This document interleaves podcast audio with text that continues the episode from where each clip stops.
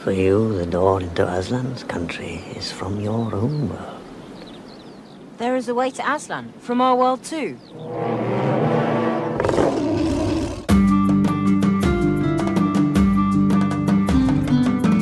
Welcome to Talking Beasts from NarniaWeb.com, where we explore the world of C.S. Lewis and keep a watchful eye on the latest Narnia movie news. This is Talking Beasts. Welcome to the season finale of Talking Beasts, everyone. I'm still Glumpuddle. And I'm Jim Fan. And I am still Rillian. We did it, guys. We've reached the fourth and final episode of BBC's The Voyage of the Dawn Treader TV miniseries. What a roller coaster this has been. Something like that. You know, kind of a lower budget roller coaster where there's a lot of pretty decorations that doesn't actually go that fast. Not, not entirely safe roller coaster. Not safe, but is it good? Is, that's what we're here to discuss today. Oh. so, episode four. Uh, I like what we did in the last one, where we started with uh, kind of best and worst of the episode. But I, I think before we before I get to that, let's. Uh, we ended the previous episode with a little bet about how the Dark Island uh, would kind of unfold. We must turn the ship around. Give her full sail. We must get away. I'll pull for your lives! You may say what you like, there are some things no man can face. It's like huge pair of scissors, opening and shutting, getting closer and closer to my body. Listen. Listen! I can, I can hear them scuttering up the sides of the ship. Oh, look. They're coming. They're coming. One of you said it's gonna go, it's gonna unfold underneath the credits the whole time. I think it was you, Jim Fan, right? I think I did say that. And then Rillian, what you were saying that um it'll just be very checkbox, go through it really quick. So yes. first off, Jim Fan, it wasn't as bad as you feared. No, right? it wasn't. It did not unfold entirely under the credits. I actually was quite. I was like, oh, the credits are done and we're still here. so they're actually giving it some some space and some time. I was quite impressed. Unlike the sea serpent battle, Unlike the all sea took place underneath credits. So that was the new bar that episode three set was: oh can we have a key scene not take not be over with in the opening credits? But you, Rillian, you were saying it's going to be checkbox, checkbox, checkbox, which a lot of BBC kind of tends to go lean that direction. Uh, did you feel the Dark Island that that's what it was? Uh, yes, the Dark Mist uh, basically came oh in. my gosh, it was a mist. Like they, the oh, Dark Mist PTSD. comes in and. Uh, they include a few of the lines. Oh, it's settling on the mast, and they say that over giant and over and scissors. over and over and over again. Uh-huh. And basically, this kind of took the everyone just goes crazy route instead of Yeah. Yeah. like like nothing's actually happening. They're just all losing their minds. So it, it very definitively says they're just hallucinated, in opposed to the book where it's a little more ambiguous. Yes, in the book, it's it's more of a you just know what they're experiencing. Here, you Right. don't really get their experience. You're sort of like an outsider looking. We're, in. what we're watching from the outside in the movie, yeah, or in BBC. and it has some of the lines like the giant scissors bit from Eustace, and uh huh. and then it's just this sort of yeah checkbox here like oh albatross comes in and then lucy's holding a bow for some reason and oh you destroyed it i don't think it was us cut to the next bit you know it's like See, moving on. no reflection here And whatsoever. Exactly. He just says like they couldn't even cut to like Rhoop says you've destroyed it. Which by the way, okay, so not surprisingly, I guess they're sticking with the original British ending of of this, which has the Dark Island being destroyed. Rhoop says you've destroyed it. They can't even like cut to just a shot of empty ocean. they, they, they can't even Yeah. do that. Like what? And which I guess leads to me to kind of what I had kind of said, where I was slightly optimistic about uh this scene. I was like, you know what? I know I said in the previous episode, come on, BBC, I know you have a limited budget, but you can handle invisible people, right? Uh, not so much. Okay, come on, they can handle darkness, right? Come on. Uh, not quite. They they did in fact change it to a myth. That, that, the characters are calling it darkness, but it's not. It's just a foggy day. That's all it is. It's just fog. That's all it mm-hmm. is. Just And I don't understand. I, I understand conceptually why it's hard to say it's not just like a mist, it's a blackness. I understand it's a hard thing to get across, but couldn't they just, is it that hard to just wipe some black on the screen? yeah Would that be satis- would, would that be satisfying? No, it wouldn't be, but it's something. Yeah, I was disappointed with that. Uh, part of it was the PTSD of I kept being reminded of I can't believe both versions turned Dark Island into a mist. Uh, so it took me a while to kind of get past that. Uh, I will say that really, and you mentioned oh they they check box and have some of the lines in there.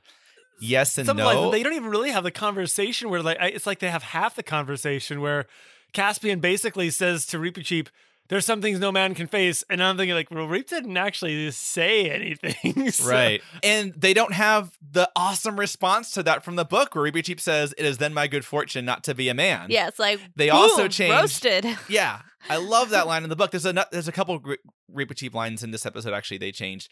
Uh in this scene in the book, Reepicheep shouts out when they hear Rhoop screaming and he says, If you are an enemy, we don't fear you. If you are a friend, your enemies will be taught the fear of us. I love Cheap so, Reepicheep so much. He's so cool. In the BBT, they change it to, If you're a friend, come to us. As opposed to not. I know. That's not a budgetary restriction, I okay? know. I know. There's a few. I'll, I'll get to it later, but there's a few things like that where it's like, it's like they just got in a big hurry, and that. But that one doesn't even make sense. I will say there's aspects of the Dark Island scene I kind of liked. I thought the sense of you catastrophe with the albatross coming through, I did feel something a little bit that the absolute hopelessness, aided by the music probably. Uh, and then when the cartoon albatross came in, I did feel some sense some sense of oh the reversal of now there's some hope here. So I thought that emotionally that worked for me a little bit. So I don't think it was a Like, total. bar- screech for that albatross So was in this scene, super scene, weird. emotionally, it worked for me a little bit. I did feel something. it's like it's like like the like the mostly dead Wesley in The Princess Bride. I think it's worth acknowledging. Like I wouldn't acknowledge it if I, if it wasn't large enough to be worth mentioning on on the episode. Like I, I did feel a little bit of oh that reversal. I don't hate this as much as you do. I was disappointed. There was some checkbox aspects of it, but um. I also thought there was just a little bit of genuine creepiness, like with when Rhoop, Oh, yeah. coming out of the water and stuff. And I think sometimes it's like the sometimes the low budgetness can add to the realism because for me in my whatever, you know, child of the 90s experience Whatever child of the '90s. what I, you know um basically sometimes it's e- easy to be like desensitized to special effects so you see something Yeah. that looks just really incredible and you're like oh well that's not real so it's like whatever it, it doesn't affect me in any way Mm-hmm. but then when something is so you it it looks very real to life but then they add just Mm-hmm. a tiny bit of a weirdness to it like like Rhoop screaming and you're like oh gosh what the heck is going on here Take me on board and you strike me dead!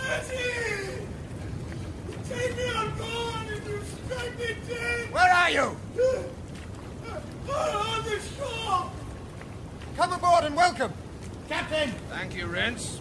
Bring her about. Heave to.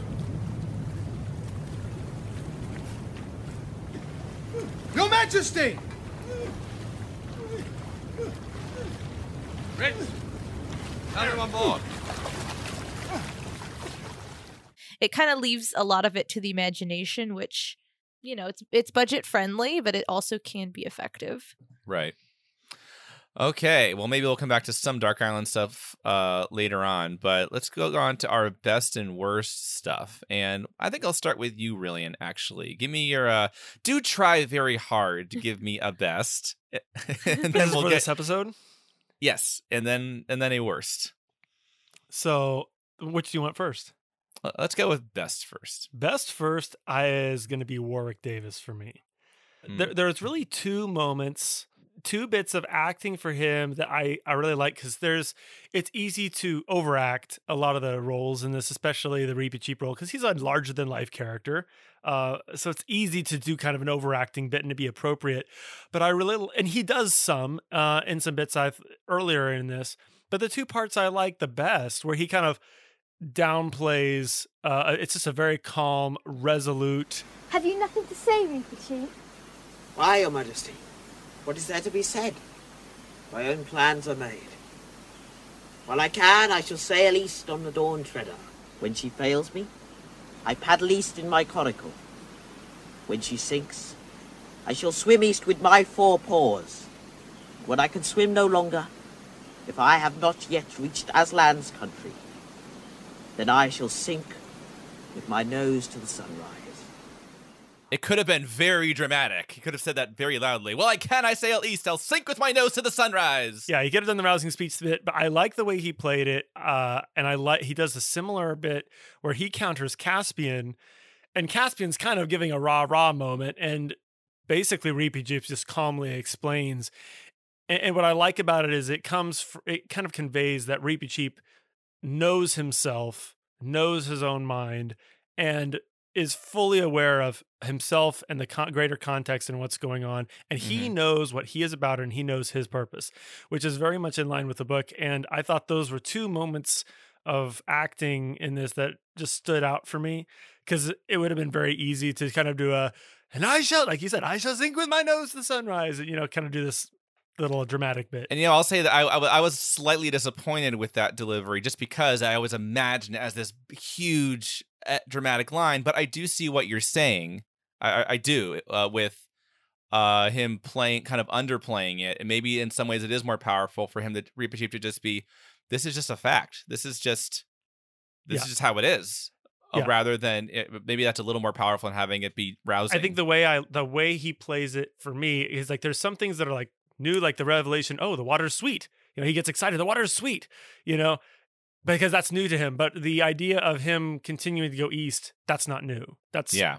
been that's that's old That's news to him. That has been maybe his in whole life mind. in some ways. Yes, yeah. his whole Mhm. life. Yeah. I'd say the biggest revelation for me of what rewatching these is wow, Warwick Davis is like legitimately a good Reepicheep. Like Yeah, like what yeah. if they'd had the, what if they'd been making um the movies at the time with today's technology and maybe he'd been able to like, you know, voice and to some extent mocap Cheap. Yep. He could have really done a really great uh realization of Reepicheep. And Yeah. as it is, I wonder if even his portrayal having really watched this properly for the first time in a while, it might make its way into my mind a bit next time I reread the book. Hmm. Uh, Yeah, like, I don't know. really is a good Interesting. Reepicheep. I genuinely like because in the same way that not so much in this episode as much, but I genuinely like Samuel West as Caspian. Yeah, I do. Um, and I like I like Warwick Davis as Reepicheep, and I felt he had been should have been highlighted a little more or given more opportunities with dialogue, but uh, his acting still stands out. That was kind of a highlight for me.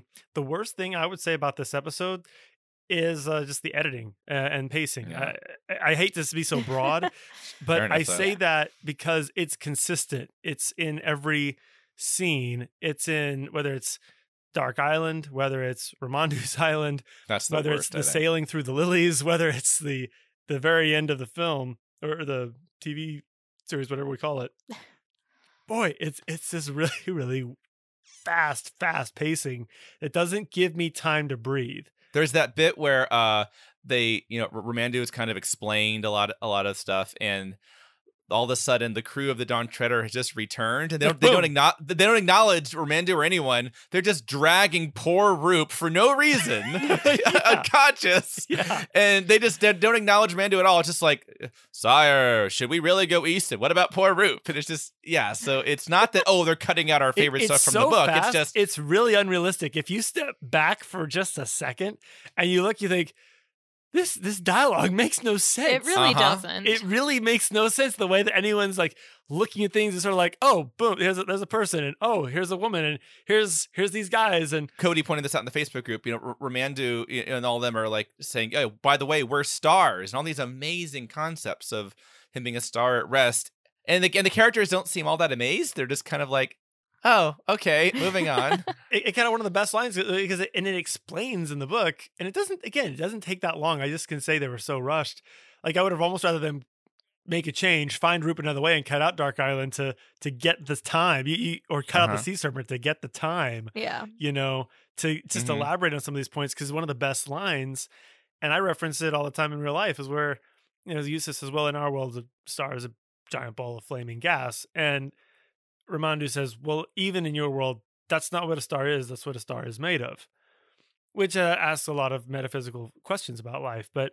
Eh, Yeah, so there's just little things like that that just like I'm like I'm looking for these bits, and I think in my memory because I've heard the family radio theater dramas, Mhm. there's certain lines I'm kind of waiting for, like, oh, here comes this great line, and Yeah, and it's not just, but I obviously there's an aspect of the fast pacing where it's oh they're cutting out these great things I remember from the book, but but more importantly, what you pointed out is that there's just things that it doesn't quite make sense, and uh, especially people's reactions just don't quite make sense when you just s- speed through it the way they did. And, um, and I have an example of this when we get to the when we talk about the ending. I have a uh, good example of this. I'm gonna Yes, dem- ending's a I'm great gonna example. do a demo. Yes. oh boy. oh no. I think the most egregious uh, example of fast pacing in this is, you know, Aslan turning into the sail and talking to Caspian and just like It, it's so weird. email. It's He's like- kind of he he just kind of email. This is when Yeah, Caspian, like down downloads the information in his brain. For the spell to work, one must stay. And I am that one. Will no one silence that mouse? Prince Caspian.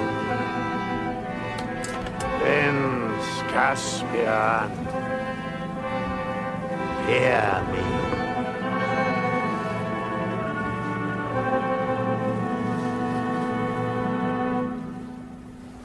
Aslan has been with you.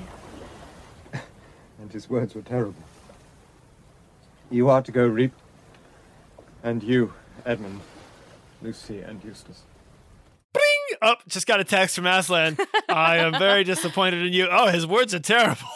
so this is Caspian trying to abdicate, and uh, instead of like storming off and having a private moment with Aslan like it is in the book, Aslan just becomes the sail, and then instantly says, Caspian's "Hear me," like, and then he you're like- says this, he says that, he says that, and oh, but did he say what's going to happen in the future? Oh yes, so we get a quick uh-huh. montage of all the stuff that's It's going to so happen in the future. It's very Yeah. weird. It's a very weird, like little And the most into the future. It's like, unhappiest looking like wedding I've ever seen. well, and she has to wear the same stupid hat her and, dad. and, you, and you hear this this cheering sound effect. Is that supposed to be the Dawn Tread? It sounds like it's about 500 people cheering. I know. And Is that it's supposed to be the Dawn Treader well, crew? And then when the crew shows at up, the I'm wedding? thinking, are, I, how many crew members are on this Dawn Treader? Because there were a lot more when they landed the Lone Islands. Now it's like four people left. Uh, they, they have like 500 slaves rowing at the bottom, I guess. it's you, it's you like never every see here's every island they lost a couple to natural causes. like and the this Odyssey is or all that's something. left. no, like some got turned into sheep, some got eaten by a cyclops or something. Oh my god. no, so here's something I gotta say I did like with this. I know that the theme song for this episode is it's overused a lot and it's pretty yeah it's overused You're welcome. it's simplistic but But it works i pretty well. actually do think it it overall works pretty well. It is overused. I do like it. It's one of the better bits of music.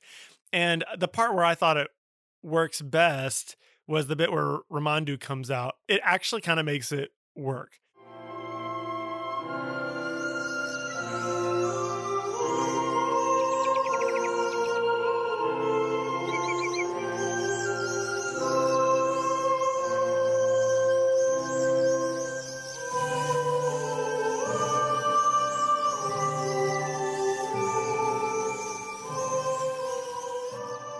Even Cody liked the music in this, and he is actually Cody generally doesn't like the music, uh, but liked the, the music in here. So I thought that was interesting. Okay, Jim Fan, uh, let's start with your best thing in this episode. So, okay, so my best thing, uh, kind of to piggyback off of what we were just talking about, I actually, I really did like the actor for Ramandu. I like the the whole like Ramandu's island is kind of uneven for me in that like the first bit like prior to Ramandu actually showing up is kind of like meh.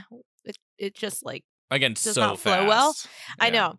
Once he shows up, even like it has that big dramatic, like kind of cheesy entrance. Like I low key kind of loved it.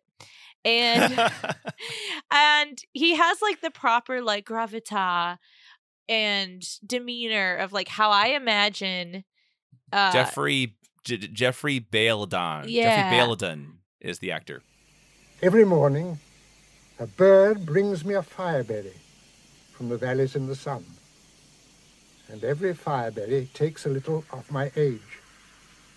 When I am as young as a child that was born yesterday, I shall take my rising again and once more tread the great dance. It adds to like that mysterious unknown which in the book i loved like i love like the third act of Dawn Treader which is you know the ending that whole like that whole bit. I love it because it's not like the rest of the book doesn't have a lot of like fantastic things because it does but there's something about you know like you're at the very end of the world and then you're traveling beyond and it's it's i just i love it like that's honestly one reason why i love dawn treader just i i love that aspect of it so i thought that like i really enjoyed that i kind of got that feeling from that bit of the episode Yeah, there's so many things in the book. Uh, there's so much weird stuff and uh, otherworldly stuff at the end of Dawn Treader. Like every time I read it, I'm always there's always a few things I'm like, oh, I forgot about this. There's a ton of time on Lucy seeing uh, the sea people.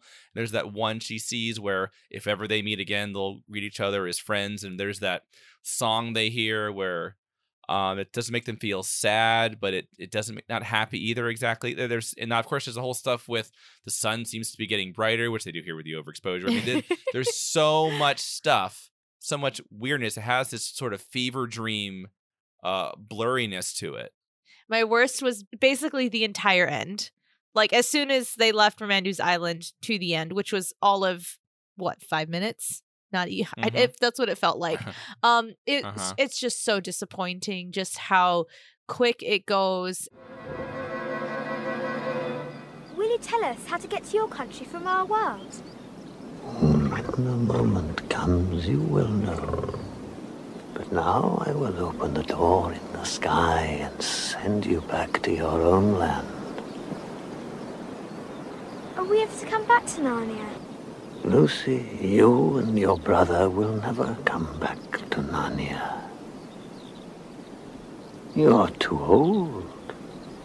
Back to your own world with you.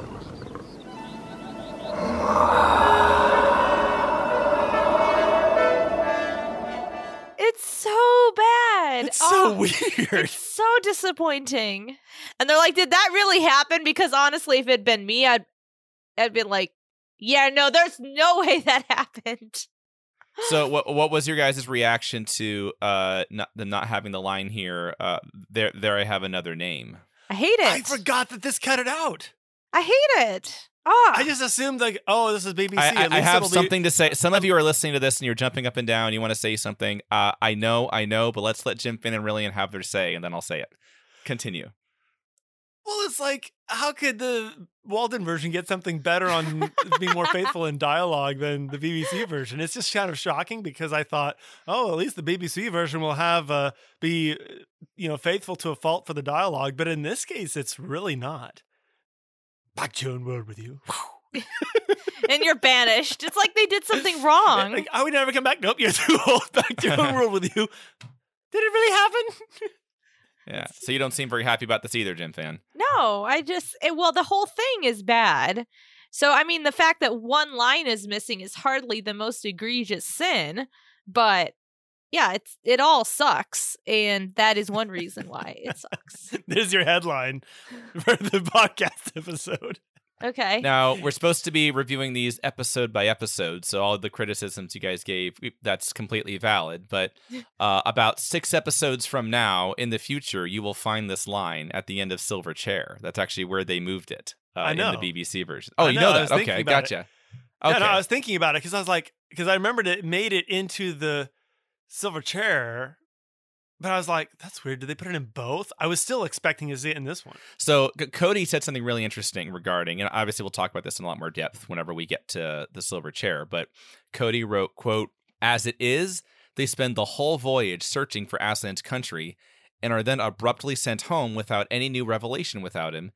It would be an exaggeration to say that the voyage of the Dawn Treader was building up to that moment, but the Silver Chair wasn't building up to it at all. Um, I thought that was a really good point about its place in Dawn Treader. They come all this way and say hi, and then that's it. They just leave after that. At least They don't even Dawn- say hi. They don't even say, oh, They- hi, Aslan. That's true. Because when Aslan appears, there's no like, oh, Aslan. It's oh, just like you're the sheep. It's she just says, so you gonna tell us how to get to your world from our country? So yes, it's just in terms of this story. Um, I understand. I guess they must have known they were going to stop with Silver Chair, and they wanted to have that there at the end. But it was, and it can sort of I guess you could say that you could see that they recognize the importance of that line and wanted to end on it. But it, like, I think Cody makes a great point here. It makes a lot more sense at the end of Dawn Treader, where they've been searching for Aslan's country, and at the end get this revelation about, oh, this is why I was brought to Narnia. A question that was raised at the beginning of the series. I, I think maybe I could modify. I mean, the editing does part of this. Maybe I can modify my words to a lot of the dialogue just doesn't really make sense in the moment. Like when Reapy Cheap says, "It's sweet. The water's sweet." Remember what Drinian says? Mouse. he reaches for like mouse, and he Yeah. just takes it. And he's like, "This is just very, Drinian very is so cranky. Like, what is He's up very with that? grumpy. There is a lot. There's a lot of stuff in here that doesn't make sense or doesn't it. Um, another random comment from Cody. I just had to read right in the middle of a comment about something else. Cody said, "Incidentally, I never noticed how much clothing Reepicheep wears in this version. It's kind of weirding me out. I have thought about that. I'm glad I'm not the only one. I just want to. It was probably just because I, I would imagine though that costume, like that mouse suit." Without the little vest thing he has, I think that would look it would look really dumb. It would So look I- I- really weird. It would look like it would look like a smaller, uh, you know, a smaller beaver. yeah. So yes, what did Ben Barnes call him? Like the like the, you know, the something beavers. Uh, he had uh, some well, term for it. Jim Fan called him the bowling pin. The beaver. bowling- Bowling pin what it beavers. That yes. was you. That was me. The I'll bowling take pin credit. beavers. Thank you. It'd be like a little, you know, another bowling pin beaver. Yeah, Ben Barnes. It was stuffed beavers being clearly thrown from one AD to the other. Which hey, th- that's the cut of BBC I want to see. Whatever BB, whatever Ben was watching. The behind. By the way, scenes guys, if you haven't seen the outtakes for the BBC versions, do yourself a favor. Go to YouTube right now and do a search for Narnia BBC outtakes. And the one with Mr. Beaver is the, one of the greatest things ever to happen to the internet. Um, oh man. Okay, I think I've got my best and worst here. I'm actually gonna say I I recognize um what you said, Jim Fan, about you didn't like the ending of basically everything after they leave Ramandu's Island. And there's there's plenty of individual things in there I do hate, but I do appreciate the trippiness of it all. it is for quite lack of a better word. Uh, I appreciate that. Like, I don't know if the I don't think the overexposure really works. They they overexpose the camera to try to you know create the sense of oh the light's getting brighter. Uh, maybe if the characters acknowledged it, it could possibly work. But the fact that they don't makes me wonder like, is there something wrong with my monitor? That's Like, what what's I thought the here? first time it popped up. I was like, "What is going on?" And then and it was happens like, within 10 "Oh, seconds. it's- Like there's Yeah. one scene where it's just gradually, you know, And what's weird is I guess they must have done it in camera because there's sometimes it will like it gets brighter for one character and then it cuts to another character and it, it hasn't gotten bright yet. So it's really Yeah. so it, it it doesn't really work. But I, I just all they I have to don't do know. is have Lucy come out. Oh, it's so bright. And then Exactly. you would have That's gotten you it. You know, but I don't know. I appreciate the weirdness. There is a silver lining, I guess, to this the fast pacing of a lily lining. Yes, there's a lily lining. There's the lilies and then the the water and it's getting brighter and it's just this sort of fever dream of weirdness washing over you, which the book is. This isn't as interesting as the book, obviously, and the fast pacing. If they would slow it down a bit, it wouldn't hurt one bit. But just and even just had things like the, the cartoon birds at Ramandu's Island. You could say that's hokey, but I don't know. I just I liked it. appreciate I liked I appreciate the kind of I wish I could find a better word than weird than just weirdness, but you would get to the end of the world, you would expect to find some just weird and incomprehensible things. I the book I akin a lot to the ending of 2001 A Space Odyssey where it is this kind of things we're not quite meant to understand, but you can kind of understand on some level. It's the world's end. Of course, we're not going to be fu- fully able to kind of grasp we can kind of grasp the emotions behind it, but there is this impenetrable quality to it. We're here then. We've reached it. The end of the world. What do you think it will be like? We go on and on, as though drawn by the strongest current. Not so nice. If the world really has an edge, and we're getting close to it, Why, that's how I've always imagined it. The world like a great round table, the waters of all the oceans pouring endlessly over the edge. it's like I, I agree with all the points you guys are making. One hundred percent, I agree with the points you're making, but I just somehow managed to like it a little bit, in spite in spite of all that, or at least to be able to appreciate it. I mean, you could you could do to a certain extent. You could do the same thing with Reepicheep. Like, I mean, I can just tell that's a small person in a, a costume, But it works. But well, Works enough. yeah. And so what I like is you know Warwick Davis doesn't seem like his acting. He he believes what he's saying. for all for the purposes of this film, like he is Reepicheep, and that's what I like about him. And I do like Samuel West. Um, I, it's kind of weird that like Edmund doesn't really have much to do. Oh, he Um, does. He he does not. I, I want to check the book and see if this is the case in the book. But he is whenever they need a character to say something negative or or point out the obvious. Yeah, sort it's of. always Edmund. Like in, in this one, it's like. What does he say? He's he. I think he's the one that says like, "Is this quest ever going to end?" Oh, poor Edmund. if you look through the whole series, whenever there's someone who has to like say, "No, this would be bad," or "There's something we should worry about," it's always I Edmund. think I think in the book he does stand up to Caspian and says, "I'm not your subject," and I Sure, sure, sure, which this." is awesome. you know, which worked. You know, but Right. But anyway, uh my worst thing now it was um I was just gonna say yeah, Aslan at the end. That whole thing of Aslan's in there for I think literally one or two shots. And then after coming all this way, I was gonna say that. Someone took it from me, but maybe I'll just mention the whole bit that admittedly doesn't work great in the book, but it works even less it's even more of a problem here, is the whole wait a minute, are we gonna actually go to the world's end? In these seas, seems to me, there's a prevailing wind in the late summer. After the new year, it will change. And We'll have sufficient wind to take us westward and home. Aye. Aye, winds there may be. But by your leave, sire, if I was in command, I'd say winter here. And begin the voyage home in March. In spring and fine weather. And what will you eat while you winter here? This table's filled with the king's banquet every day. That'd do fine.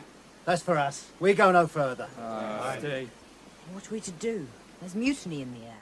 It's so funny. It's like uh um Caspian, I think it's Rhince who's saying, you know, well, we should winter here and then start the voyage start the voyage home in March. And then Caspian all defiantly is like, and what will you eat?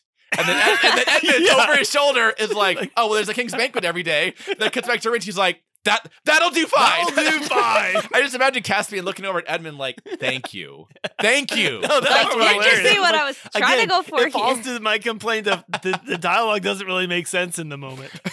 it's oh, there's a couple. Well, there's a new banquet every day. yeah, I I don't think when I criticize the episode or whatever, or eh, I'm not necessarily referring to like the budget or the acting. I honestly think the dialogue is what sinks this a lot. Okay, I think uh is there any very specific thing you guys want to highlight here or can we go into kind of overall thoughts on this series? Cuz we think we've reached Uh, My notes. the series end here. Of check course, we, here. we'll have room in the post-show chatter for anything Oh. we missed. Uh, let's see. Oh, I thought it was interesting that when Aslan is telling Caspian off, he calls him Prince Caspian, and I'm like, why Yes, is that? yes, I Is noticed it- that. I noticed I'm like, that. is it because you need to tie this in and remind people that this is Prince Caspian in the Voyage of the Dawn Treader, or did you just forget that he's not Prince anymore? I wonder if it was like an audio editing mix up, like they get into post and they're going, oh my goodness, we didn't record a line where he's saying the word King Caspian. No one will notice. or, you know, we could give him the benefit of the doubt and say that he was talking down to Caspian a bit there and saying like remember you were just a prince and then I made you a king. I don't think Uh, they put that much thought into the dialogue, Glumpuddle. I'm just going to say. That's like- yeah. I I have the benefit of the doubt version of it there, um, but uh, I, it wouldn't surprise me if they just kind of forgot. okay. Uh, overall thoughts on the series. Uh, really quick. Favorite actor, everyone. Mine, uh, undoubtedly, Wa- Warwick Davis. Um, yeah, like I said, I think he's like, wow, legitimately a good Reepicheep, and he might be somewhat in my mind the next time I read the book. Yeah, I think you agree, Rillian. It'd be a toss up for me between Samuel West or Warwick Davis. Probably Warwick Davis, just because I He, think he makes the mouse costume not be such a problem. Yeah. Wow, what an accomplishment! I think I have to tilt it to him because there are parts where the dialogue or this this the way that they had the scene play out did them both a disservice, and I think Warwick is able to shrug it off quicker and easier. He's able to kind of like you know just shrug it off and you know, kind of move the scene along better. How how about you, Jim? Favorite actor? I don't know. I mean, I really enjoy Samuel West. I think uh, he does a great job as King Caspian, and uh, yeah, I I think he, like in my mind, he looks how I imagine King Caspian to look. So Jim, your favorite character in the book is Eustace. Uh, any parting thoughts on David Thwaites and uh, his performance as Eustace, uh, just in general, or as compared to Will Poulter in the Walden versions?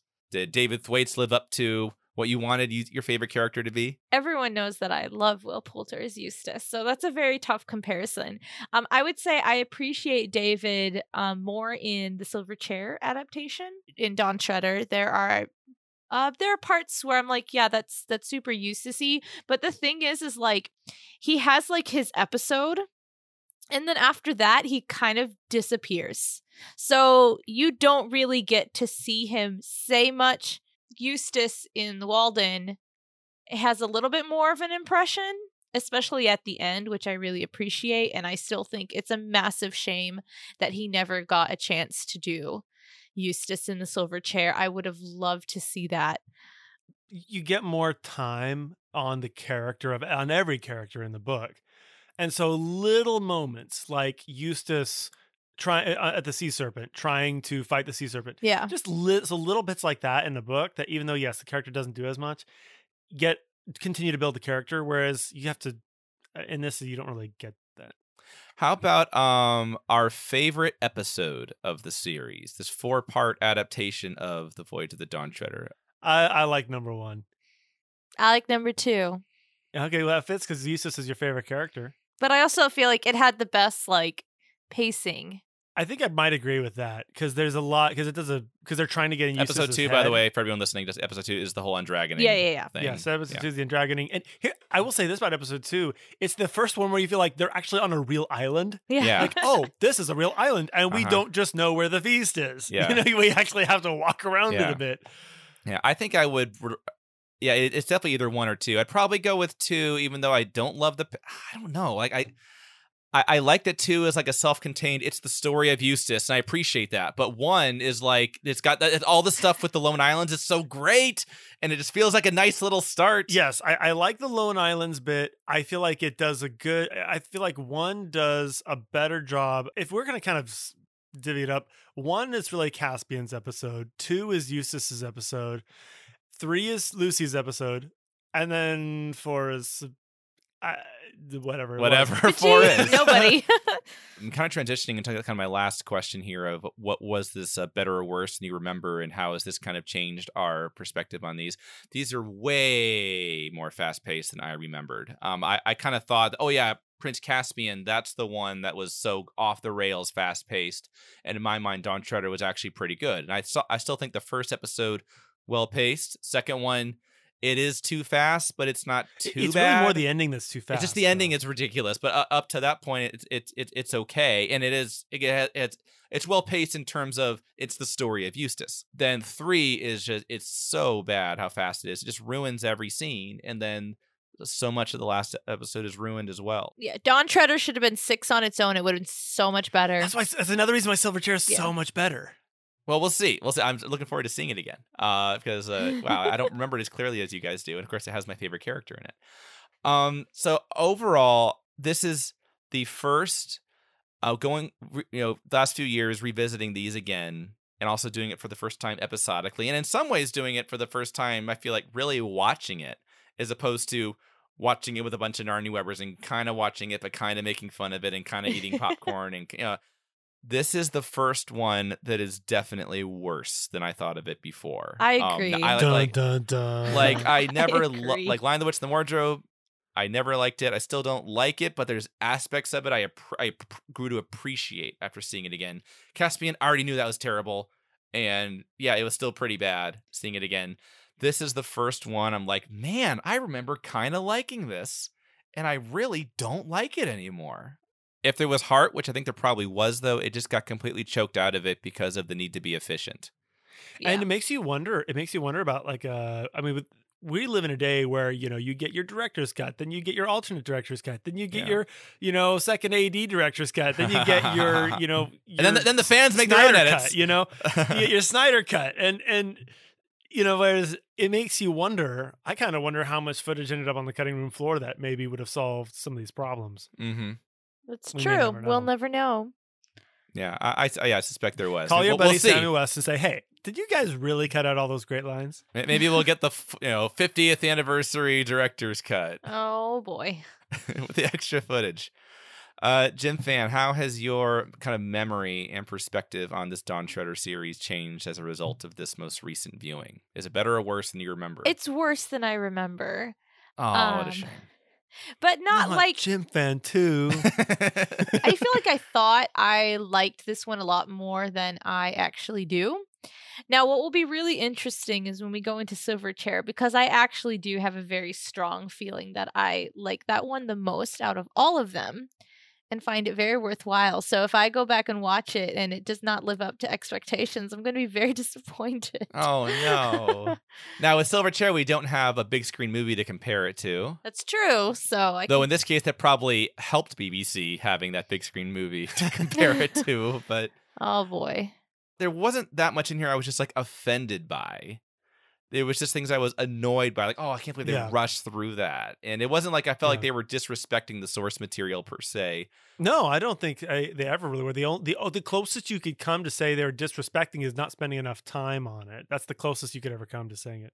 I don't hate it. I don't have an emotion like, oh, BBC. They're just not good. They're not offensively bad. They're just not good. But they're, they're, they're not good, but they're not blasphemy. Take that what you will, BBC version. and Take that as a compliment. Oh you a- you Glumpuddle added a metric to my mind whenever I look at an adaptation because you said, well, if because there's all the things we look about. Oh, are the characters true to the books? Are the is the storyline true to the books? Are the themes and maybe, for lack of a better term, spiritual undertones and con- consistent with the book? And um, you said, well, here's something else you have to consider. If it's a good book, it has to be a good movie. And I thought, oh, that that's true. Uh, or a great book, it should be a great movie um, or TV show. So that's something I definitely think about since you opened my mind a little it's the bit more. glum puddle metric. I like it. I wouldn't recommend it to anybody um, who hasn't read the books, obviously, and I definitely wouldn't recommend this to anybody who said, "Hey, um, I love to binge a fantasy series over the weekend. What would you recommend?" I'm not going to say, "Have you seen BBC's Voyage of the Dawn Treader?" It's oh my great. gosh. Yeah, no. So for me as a Narnia fan, even though I've all the it's been mostly negatives these past few episodes, but I still get some enjoyment out of it. Um, just as a okay, they filmed that scene and that actor's pretty good. Okay, whatever. Um, there's some fun to be had on a it's a fan film kind of level, but uh, there's few people I can actually recommend it to though. This series may still top the Lord of the Rings on Prime series. We don't know yet. So You're right. We we'll don't find know. out in about That's a year, I true. guess. Never say never. All right. Well, I'm looking forward to getting to silver chair eventually whenever we do that. We still have, believe it or not, some more stuff to talk about in the post show chatter we did not have time to get to in this main discussion. So if you want to hear more of us talking about the BBC's Voyage of the Dawn Treader, uh, click the link in the description. Thank you, Patreon supporters. Uh, I'm going to go ahead and read the outro and take us out. That's it for this season of Talking Beast, the Narnia podcast. From Okay, keep doing that. You got it, Rillian. That's going to save me in editing. Uh, that's it for this season of Talking Beast, the Narnia podcast from NarniaWeb.com. If you enjoyed this episode, be sure to subscribe and give us five stars on iTunes. Post a comment on NarniaWeb.com or in the Talking Beast Facebook group. Visit patreon.com slash narniaweb to support this podcast and increase our budget for getting music and get exclusive content, including more episodes. You can also email us at glumpuddle at narniaweb.com, brilliant at narniaweb.com, or jimfinn at narniaweb.com. Have a Merry Christmas and long live the true king. Until next time, further up and further in.